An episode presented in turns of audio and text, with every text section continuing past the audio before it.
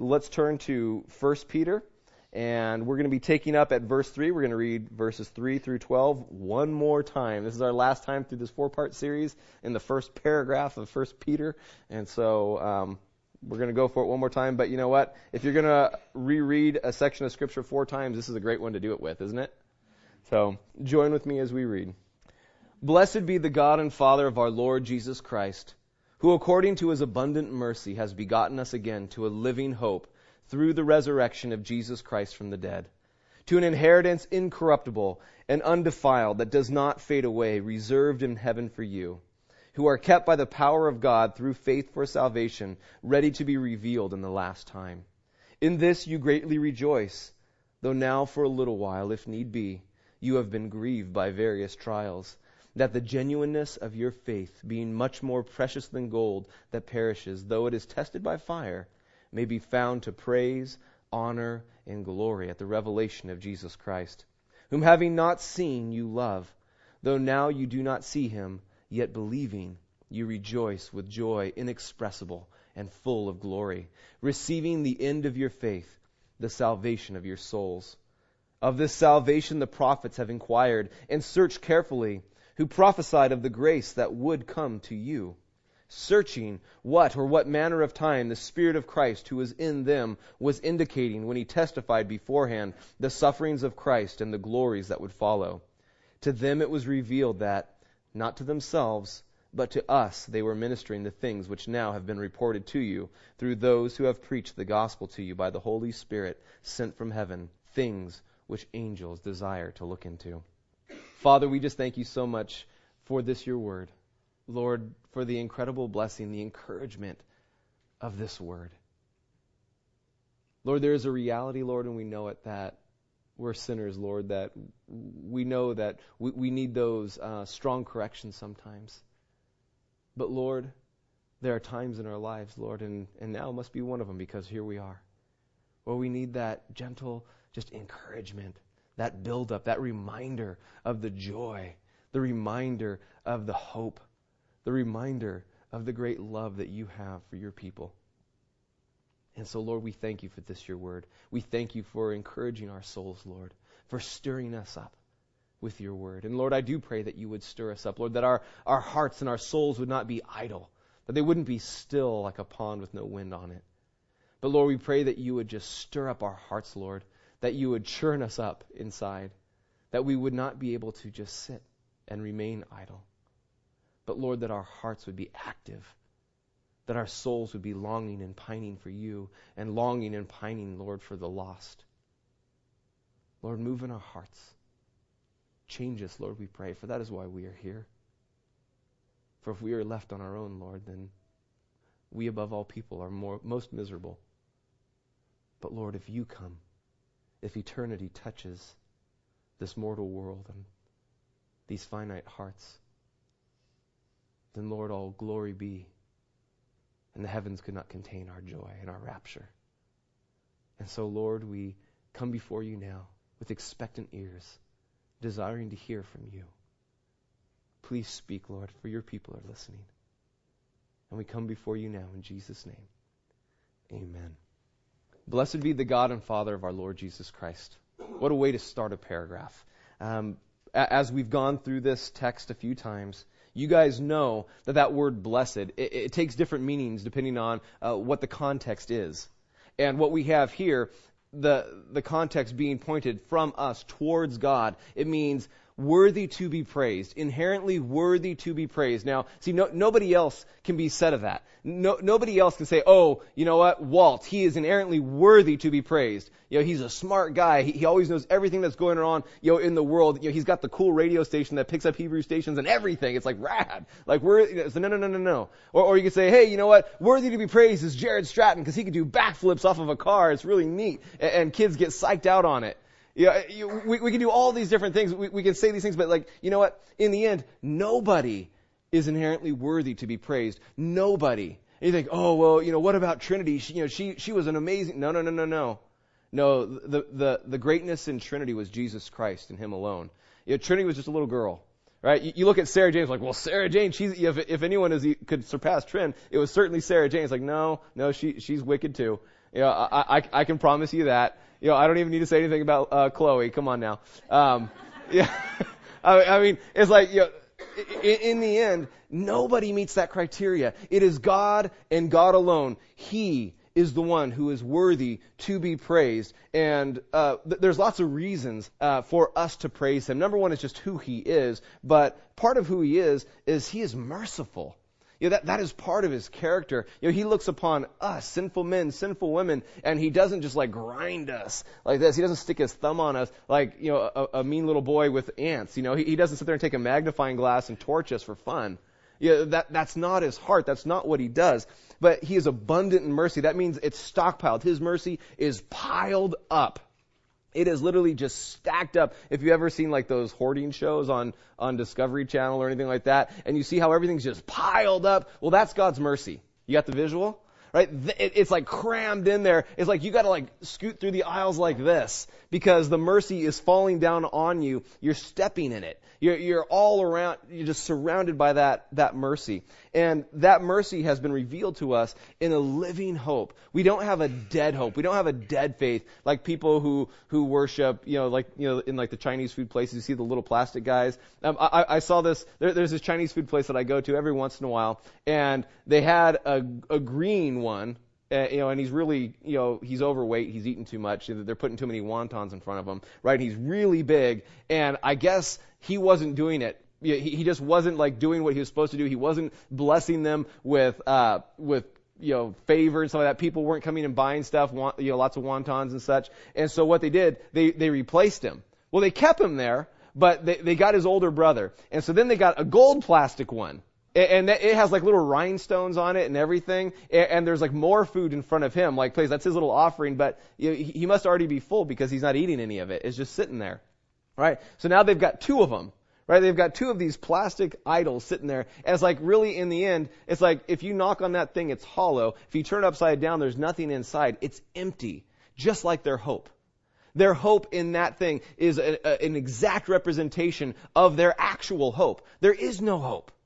There is no hope in any other name, right? There is no hope besides Jesus Christ, because every other teacher, every other person who claimed to have authority over life, over spirituality, over these things, every single one of them died. And every single one of them, their bodies decayed and the worms ate them and their bones are left, and eventually even their bones deteriorate. Every single one of them. Not one of them was able to come back and say, see, I told you, I was right. Jesus and Jesus alone. We have a living hope through the resurrection of Jesus Christ, and that living hope is one of the most provable facts of ancient history. Okay, you don't have to believe me. That's what the Smithsonian said. Okay, they probably took that off of their website by now, but nevertheless, they did say it. I remember it. I saw it. And so th- they said it, and there's a lot of reasons for that. And if you're curious about those reasons, then if you're listening online, you can call me, and I'll, I'd be happy to tell you. But for you guys, if you want to know what those reasons are, uh, talk to me after the service. I'd be happy to share them with you. It's it's actually very logical.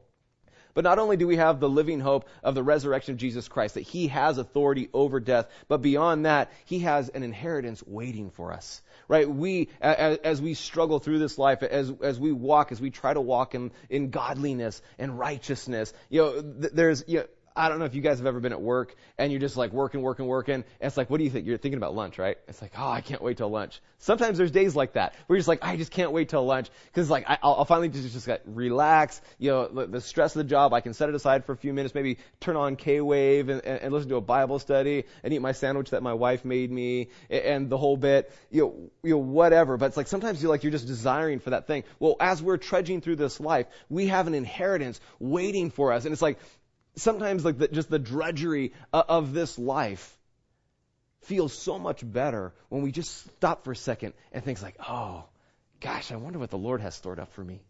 Like, I, I can't even wait. Because, see, he knows how to, to, to take, like, the, the, the gold, silver, and precious stones out of the wood, hay, and stubble. And even though, like, we might be, not be able to tell, it's like, gosh, you know, the, fir- all, the first, like, thirty years of my life was pretty much wood, hay, and stubble. But the Lord's like, no, no, no, no. I, I know how to, I know how to refine it out. I, I can find the smallest little bit of treasure, even in the, the most, you know, debased life. So, you know, don't worry. He, he's got something for you. And I can promise you, you won't be disappointed. whatever it is, any step of faith you have ever made in your life will be there in the form of some treasure waiting for you. And so um, it's something to rejoice in. Not only that, but you yourself are kept by the power of God until that day through your faith in Him, right? His power is there keeping you. It, it is something that, that is, it, it's kind of like the tracks on Autotopia uh, at Disneyland. It doesn't let you go too far to the left, doesn't let you go too far to the right, unless you really, really fight him against it. And now, I've never tried, but maybe if you turn really hard, uh, you know, and, and really fight it, maybe you can get those, derail one of those cars at Autotopia. I don't know. But you have to really, really, really try really hard. And, you know, the same is true with the Lord.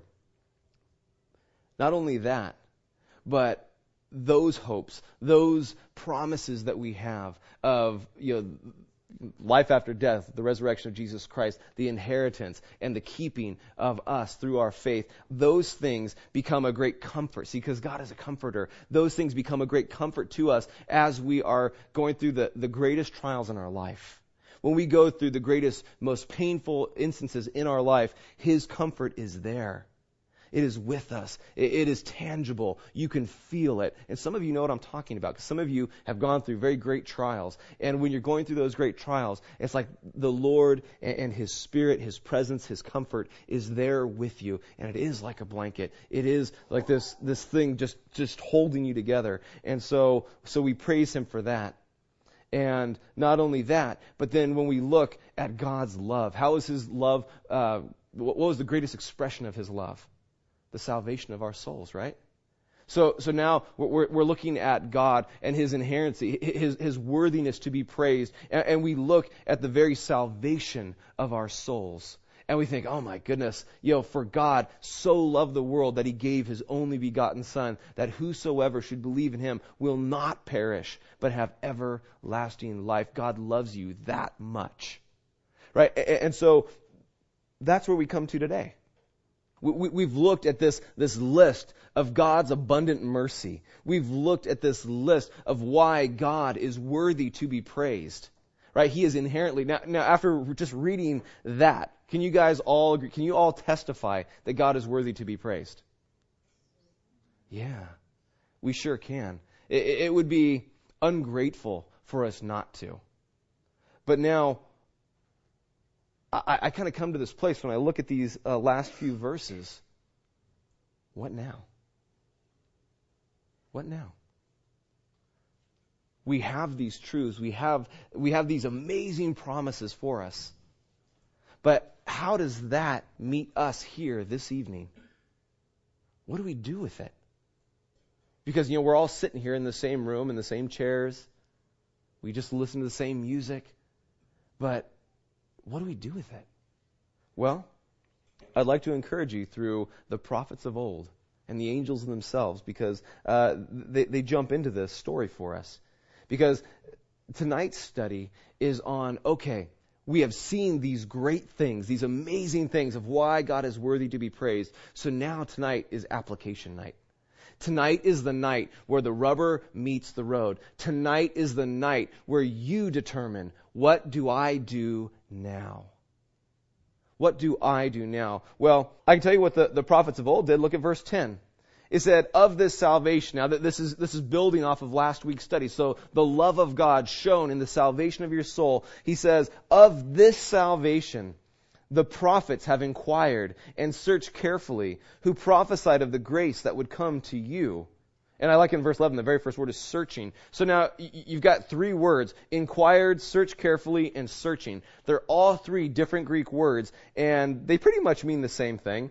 Uh, the first one, uh, the one inquired, it means to seek out, to search diligently for uh, anything that is lost. The second one, the search carefully, it just means to search out, explore, to search very diligently or carefully. And the third one means pretty much the same thing, to search out, to seek after, to to to not leave any stone unturned, to keep searching and seeking. So now listen to this.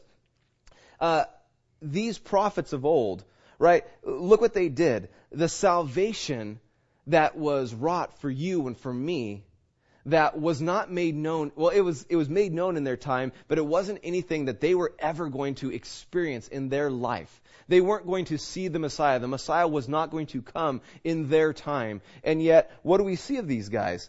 These guys who prophesied of these things, it says they searched diligently. Have you guys ever lost anything that was valuable? Okay, I've got some Olympic gold coins. They're real gold. Like, they're like the size of, um, like the fifty cent pieces, like the big ones, like that. And I can't find them. And you guys got to know, I, I've torn, I've torn apart my mom's garage. I've looked in our garage. I've looked, I, I've like really, I still haven't found them. I got to find them. They're somewhere. In it, I, I think they're at my mom's house, but I don't know where. I, I can't find them. They're valuable. You know how much gold is worth right now? Are you kidding me? And, it's, and these are collectible coins too. So it's like, you know, I got to find these coins. And you got to know, like, I, I was like up in the rafters. I'm getting dirty. I'm sweaty. I'm hot. I, I'm moving every single thing around. I'm picking up books. I'm opening up boxes. I'm trying to find these things. I can't find these things. Okay. These prophets of old who, knowing that these things weren't for them and wasn't for their time. Now they, they would, they would eventually get to it, you know, uh, when Jesus later would come and die on the cross for them, and, and he would come into Hades, into paradise, Abraham's bosom, and, and he would, he would set the captives free. But nevertheless, they, they, they, they were curious. They were examining these things. They, they saw these promises that were still afar off. And what did they do? Did they sit and go, oh, well, it's not for me. It's not for my generation. So, eh, whatever. I'm just going to, I'm going to go about my day. Is that what they did? No, three times, three times in two verses, we see that they searched. They searched carefully, and they kept searching for these things. They were looking into these things. Right, the, the prophets did not themselves see these things, but they searched carefully to understand them. They wanted to know, because this is something that is incredible. This is something that is great. What do you mean? God himself was going to come, and not only that, but he was going to um, he was going to die for us. He was going to bring this salvation, this grace unto us. Th- they were astounded by it.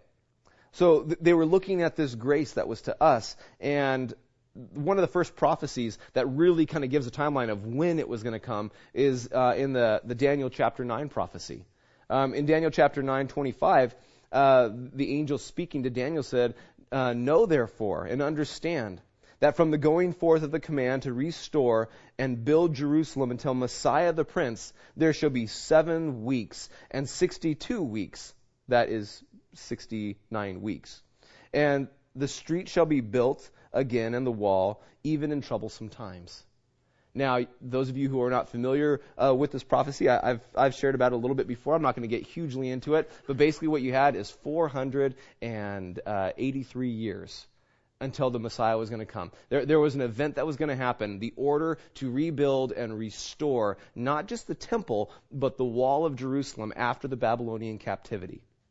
Okay? And from that event, exactly four hundred eighty-three years later, Messiah was going to come, Emmanuel, God with us, Prince of Peace, Son of God, that guy, right? So there was a mathematical prophecy. Now, Daniel knew it wasn't for his time, right? This is four hundred eighty-three years off, and we're not even out of Babylon yet. Remember, we're going to be in here for seventy years.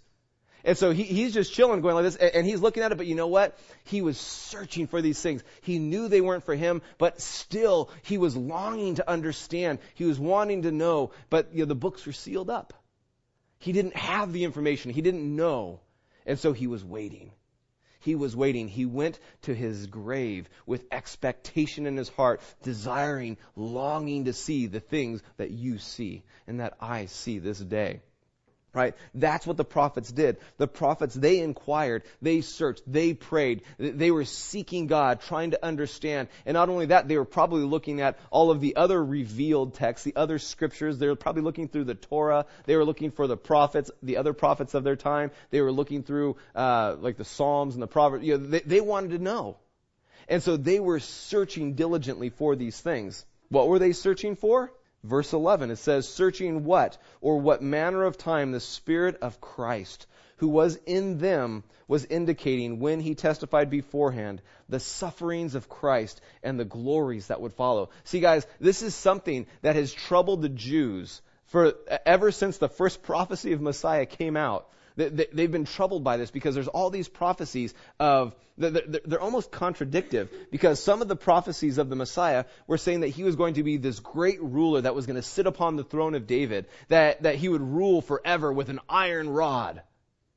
Right, that, that, that he would overthrow any captors, and, and that he would rule with righteousness. And so they had all of those promises, and they were excited about those prophecies. But then there was also other prophecies that spoke to him as like the suffering servant who was going to be uh, beaten and rejected and despised.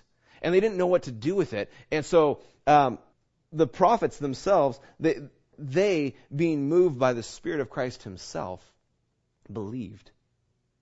They believed it. They didn't understand it, but they, they, they, they looked into it. They wanted to know more. They, they were seeking it out. Because, I mean, think about this. The Christ, the Christ, the, the one who is Emmanuel, God with us, the one whose name is going to be Mighty Father, our Everlasting Father, Prince of Peace, right? That same one, there are prophecies that he was going to be destroyed, that he was going to be cut off, that he was going to be nailed to a cross. His hands and his feet would be pierced. His tongue would cleave to the roof of his mouth. We'll get to that in just a little bit. All right, so what did they continue to do? They kept searching to find out what time, what manner of time that this was going to happen. They, they were searching into the actual death of the Messiah. And not only that, but then the glories that would come as a result of that death. As, a, as uh, another part of the seventy weeks prophecy, uh, verse twenty-six of Daniel chapter nine says, "And after the sixty-two weeks, Messiah shall be cut off." That means killed, but not for himself. "And the people of the prince who is to come shall destroy the city and the sanctuary. The end of it shall be with a flood. Until the end of the war, desolations are determined." You got to know that there was a lot of Jews. There was a lot of guys who absolutely ignored this prophecy. Right? They, they, they believed, oh, Shiloh's coming, Messiah's coming. You know, th- there's a time when he's supposed to be here, and uh, we know that the rod's not going to, you know, part from uh, from Judah until until uh, you know Shiloh comes, and, and you know they believed all that kind of stuff. But the moment it talked about you know, that the Messiah was going to be cut off, and that the holy city was going to be trampled upon, and desolations uh, were, were going to come. They're just like, yeah, right, nothing's going to happen. Nobody's going to take our temple. Nobody's going to destroy us. We're going to live forever. We're going to reign. Finally, we're going to throw off the shackles of Rome, and we're going to rule again. Messiah's going to come, and he's going to he's going to drive out those Gentile dogs. Right? That's what they believed, yet they they completely ignored this. And there was actually a time uh, because when Rome did finally come and they took away capital punishment from the nation of Israel, there was literally Pharisees and Sadducees who put sackcloth on themselves, and, and they went walking through this, the street throwing dust on their heads because they said the word of God has failed. Why? Because the, the, the rod of, of uh, judging uh, passed from the, the nation of Israel, passed from Judah. The, the, the lawgiver, the power, the authority of government had been taken away. And th- what they didn't understand was that there was a, a, a very small child a very small child named Jesus who had been born. And so in this prophecy, it says that that the, the power wasn't going to be taken, that the staff, the, the rod of, of judgment wasn't going to be taken away from them until Shiloh comes. Shiloh had come. And so th- they were upset. They didn't know what to do with that. And yet then there was prophecies like this one in Daniel that they just completely ignored. If if you sat there, if you went to a Jewish town, especially Jerusalem, you walk into the temple and you start telling them that the Rome, the Roman uh, legions are going to come, they're going to wipe out the city and destroy everything, they would stone you, right? They'd take you off the pinnacle of the te- of the uh, temple, throw you down, and then they'd come down there, and if you were still alive, they'd start hucking stones at you until you were dead. They they didn't like people talking like that. There was a number of prophets who were killed, sawn in half, Isaiah, right? Uh, because he, he said stuff like that.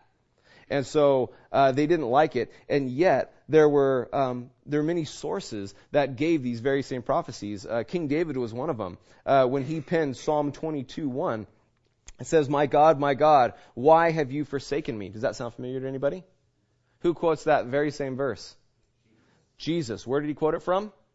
The cross. We know that Psalm twenty-two was a prophecy of the cross itself, but it's coming from the perspective of Jesus Christ on the cross. And so I'm going to read a few of the verses for you.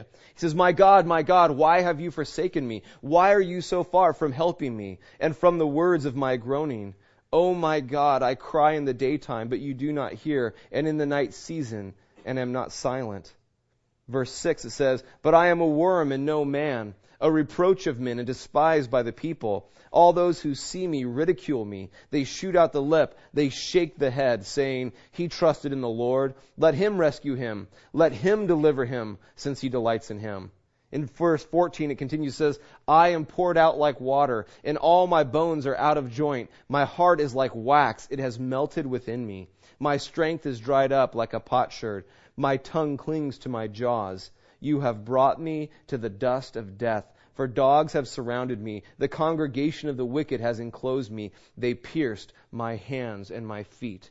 I can count all my bones. They look and stare at me.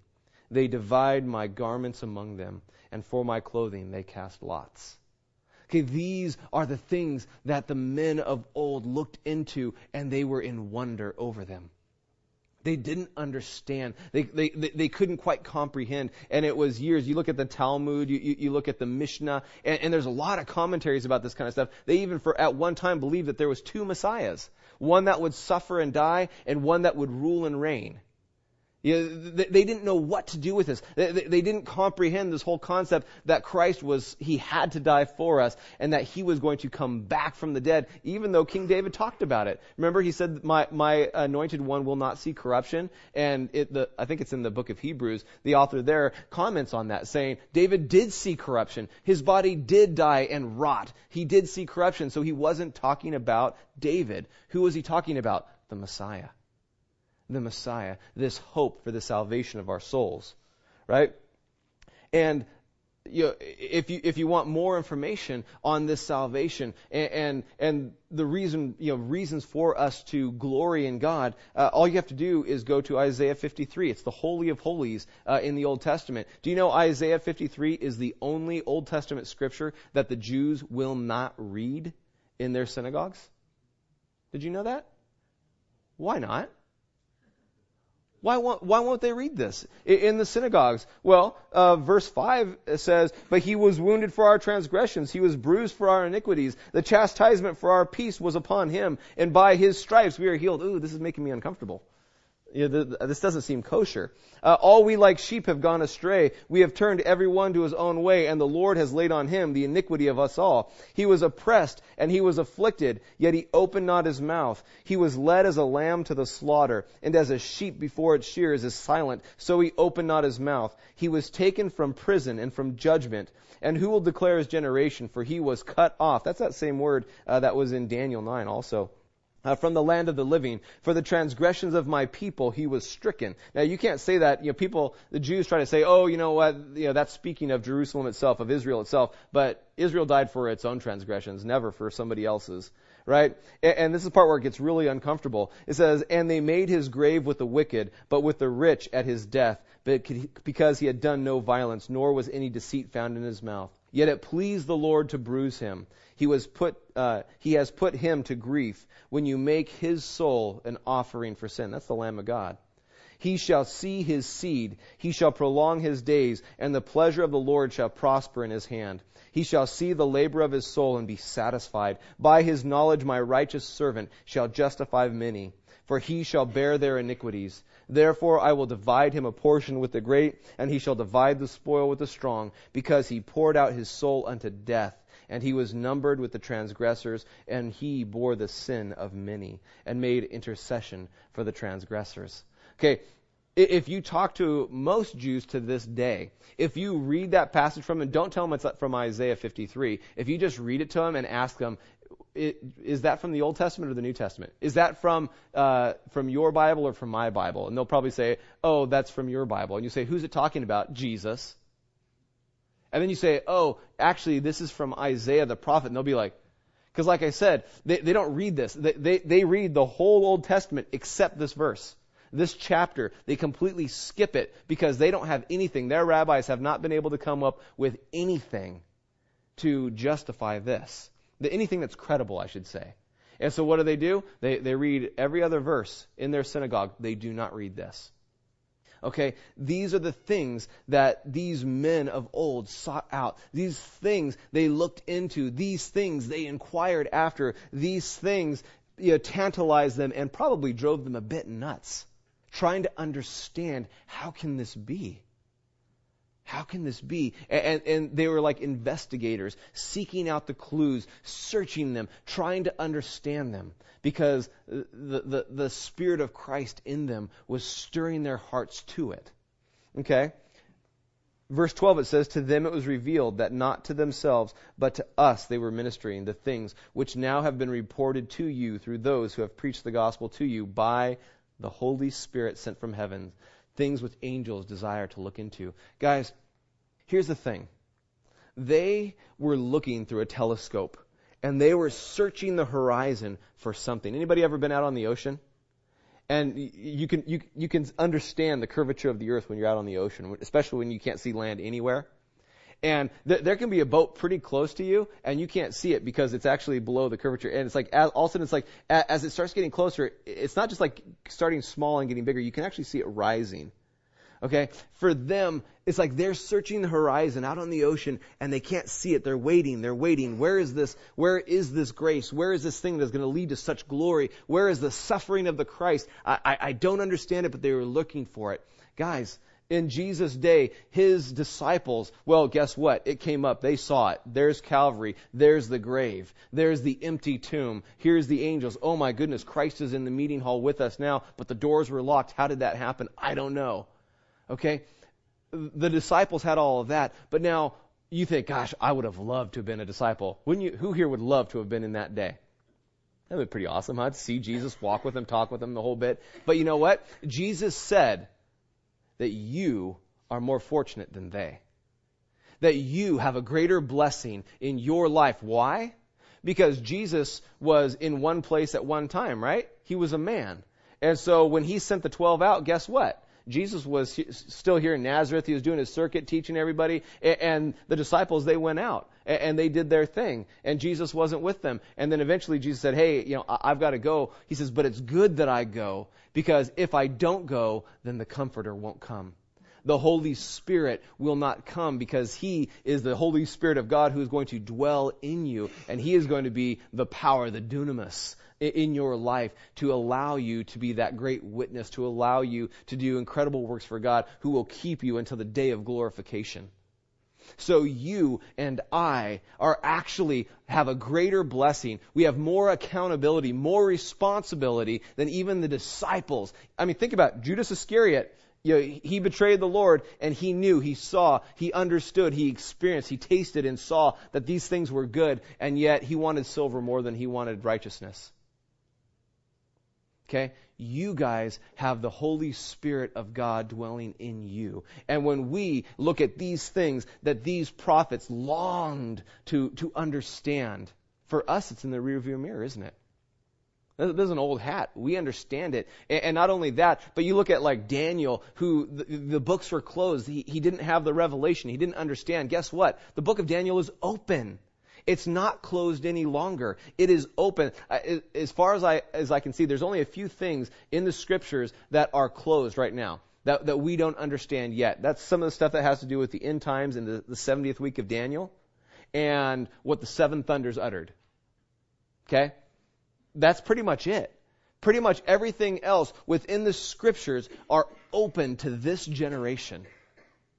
Right? The understanding of the Messiah coming and becoming a man, living among us, being tempted in every way as we were tempted, but living the perfect life, sacrificing himself for us that we might have life with him. We understand all of it, right? This is stuff that you learn in Sunday school as a kid. So what do we do? How will we respond to this grace which has come to us? Will we be like the Bereans?